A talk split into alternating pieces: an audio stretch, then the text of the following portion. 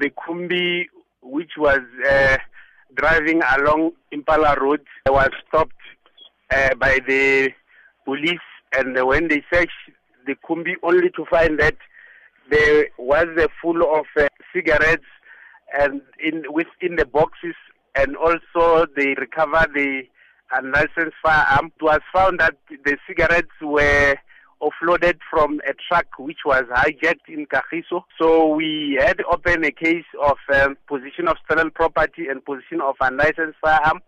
And also it was found that uh, the suspects who were arrested, they are linked to other cases of hijackings. So we are continuing with our investigation. They will be appearing at Protea Magistrate Court soon.